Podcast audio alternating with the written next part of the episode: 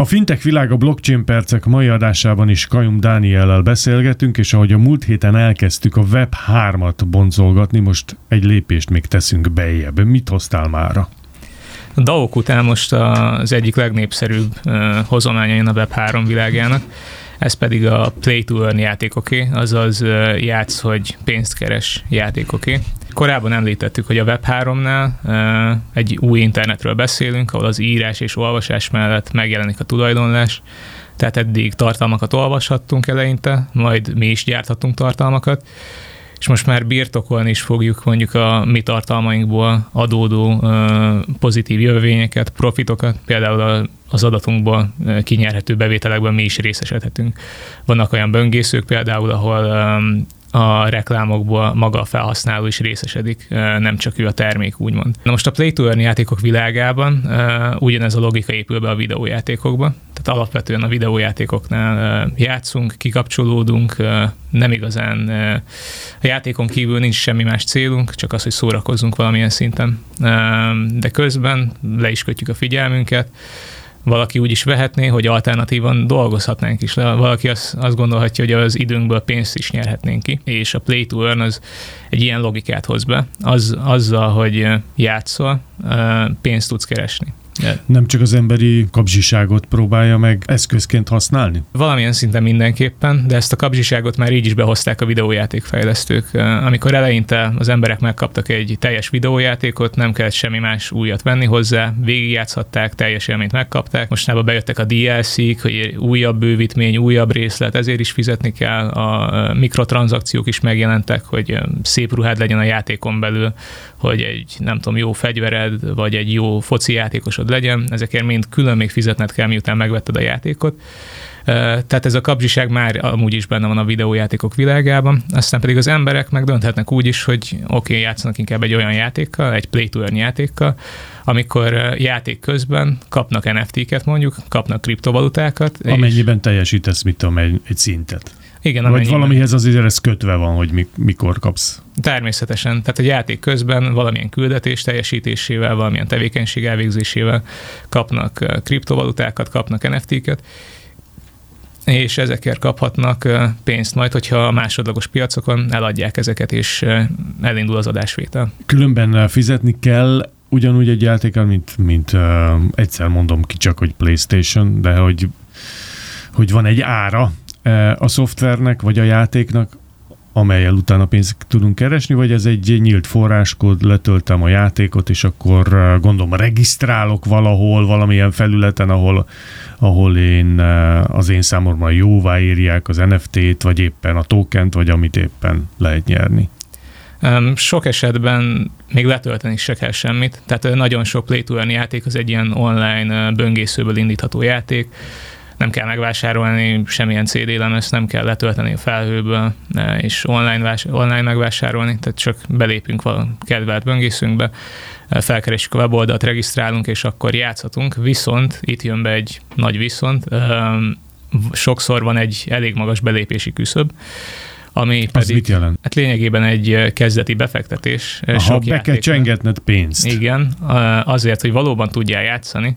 Vegyünk egy példát, a legnagyobb ilyen play to játék az Axie Infinity, ott meg kell venni egy NFT-t, egy egy virtuális lényről, hogy el tudjunk kezdeni játszani, mert ez a virtuális lény lesz a mi lényünk, amivel, tudunk, amivel mi tudunk majd harcolni, küzdeni másokkal, de előtte, mint a híres rajzfilm sorozatban, a Pokémonba, kell szerezni egy ilyet, hogy majd egymásnak tudjuk kereszteni ezeket. Na de Dani, akkor ugyanott tartunk, hogy van ára a játéknak. Alapvetően Csak igen. nem a boltba megveszed amennyiért, hanem, hanem egy NFT-t kell magadévá tenni. Igen, és mint sok ilyen terület, lehet, hogy egy pozitív alapgondolata van, lehet, hogy ez csak marketing, és sose volt pozitív alapgondolata, de igen, régen centekért meg lehetett venni a játékokat, de hogyha már maradunk az Axie Infinity-nél, ott több száz dollárért kellett egy időben venni ezeket a kezdeti NFT-ket, hogy be lehessen lépni. Ami pedig óriási befektetés egyértelműen, nem is biztos, hogy így megtérül ez a befektetés. Van-e másodlagos piaca ezeknek a beszálló NFT-knek? Tehát, hogyha valaki kiszeret ebből a történetből, el tudja adni? Természetesen. Tehát ha meg is veszi valaki, akkor most árat nem tudunk garantálni, de van egy piac, ahol eladhatja elmélet, elméletben, és hogyha megvan erre a kereslet, akkor meg is van a tranzakció később. Hogyha már elkezdtünk beszélni a hátrányairól és a hátulütőiről is ennek a területnek, akkor tehát egyértelműen ez a magas belépési küszöb sőt, talán még ezer dollár is lehetett egy érté, az ár egy ilyen NFT-nek, amivel be lehetett lépni az X Infinity platformjára. És ez egy olyan piaci helyzetet alakított ki, amikor más emberek elkezdtek bérbeadni NFT-ket. Ez úgy nézett ki, hogy bérbeadták az NFT-t egy embernek, aki játszani szeretett volna, és később az ezzel az NFT-vel elért bevételeknek akár a 75%-át is elkérte a bérbeadó a bérlőtől. Tehát az ember bérbe vesz, fizet a másiknak, és közben marad 25% a bevételéből, amiből, amiből próbál összeszedni annyit, hogy egy sajátot vegyen. Azért nem elképesztő az ember még ebben az univerzumban is, hogy ugyanott tartunk, mint mondjuk egy rabszolgakereskedelemnél. Hogy neked vannak rabszolgáik, akinek a munkaképességét áruba bocsájtod. És azt valaki megveszi, és tovább dolgoztatja. Itt mondjuk egy teljesen virtuális valóságban vannak emberek, valahol nyilván nem mesterséges intelligencia vagy bot birtokolja az NFT-t, aki tovább hasznosítja. Már eleve azzal a céllal vásárolja meg, mert nyilván, és ez majd most ez kérdés is, hogy ekkora nagy igény volt erre, ezekre, hát nyilván, mert pénzt keresés lehetősége benne volt ezekre a játékokra. Igen, tehát nem is véletlenül alakult ki. Tényleg volt egy valós pénzkereseti lehetőség, és főleg a Fülöp-szigeteken volt ez megfigyelhet, ahol alacsonyabbak a bérek. Simán meg lehetett keresni a Fülöp-szigeteki minimálbérnek a többszörösét azzal, hogy valaki idézőjelesen csak játszott. De közben ez vált a munkájává, az, hogy kattintgat egy böngészős felületen, ez a munkája, ez köti le az idejét, ezért kap pénzt, és sokan egyébként is úgy mentek bele ebbe az egészbe, hogy de jó, nem kell dolgoznom, csak játszhatok, és ezért kezdték el. De közben meg volt, aki jó pénzt keresett a piaci körülményekhez képest, és ezért befektetett, eh, beszállt egy NFT-vel, elkezdett játszani, és elkezdett pénzt keresni. A legaktívabb eh, nap talán tavaly áprilisban volt az X Infinity-nél, akkor ott több mint két millió ember volt egy nap a felületen, több mint két millióan jelentkeztek be. Ez a, ez a szám most már óriásit zuhant, tehát hogy százezres nagyságrend környékén mozog, igazából 100-110 ezernél lehetett aminek egyébként egy nagy hack is velejárója volt. De ezt akartam kérdezni, mi volt a megcsuklásnak a kiváltó oka?